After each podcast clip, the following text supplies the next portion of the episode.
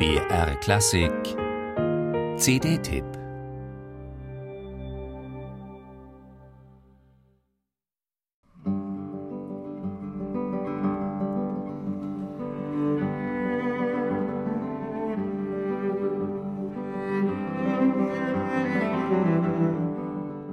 Passend der Albumtitel Die Nacht denn es sind intime Töne, mit denen Anja Lechner und Pablo Marquez die Musik von Franz Schubert ergründen.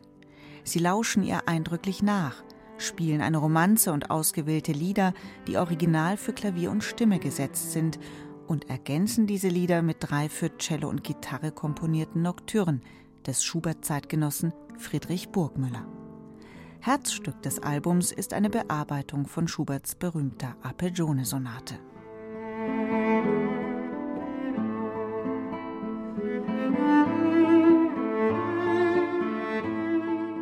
Die Arpeggione war zu Schuberts Zeit ein ganz neues Instrument mit sechs Saiten und Bünden, ein Zwitter aus Cello und Gitarre und wurde seinerzeit auch Bogengitarre oder Gitarre d'amour genannt. Durchgesetzt hat sie sich nicht. Wahrscheinlich wäre das Instrument inzwischen längst vergessen, hätte Schubert nicht diese eine Sonate für die Arpeggione komponiert. Heute übernimmt den Arpeggione-Part meist ein Cello oder eine Bratsche. Jeder Cellist merkt aber schnell, dass dieses Stück nicht für sein Instrument geschrieben ist. Vieles liegt unangenehm, spielt sich in der hohen Lage ab. Der originale Klavierpart ist durchlässig und eignet sich daher besonders gut für die Gitarre. Die Bearbeitung für Cello und Gitarre, die Anja Lechner und Pablo Marquez auf ihrer neuen CD spielen, ist sehr gekonnt und sensibel eingerichtet. In den aufbegehrenden Stellen dieses Stückes spielt das Duo energiegeladen aber immer feinsinnig. Und dann bringt diese Version auch volksmusikalische Assoziationen mit sich, etwa wenn die Gitarre eine Akkordbegleitung zur Cellomelodie anstimmt.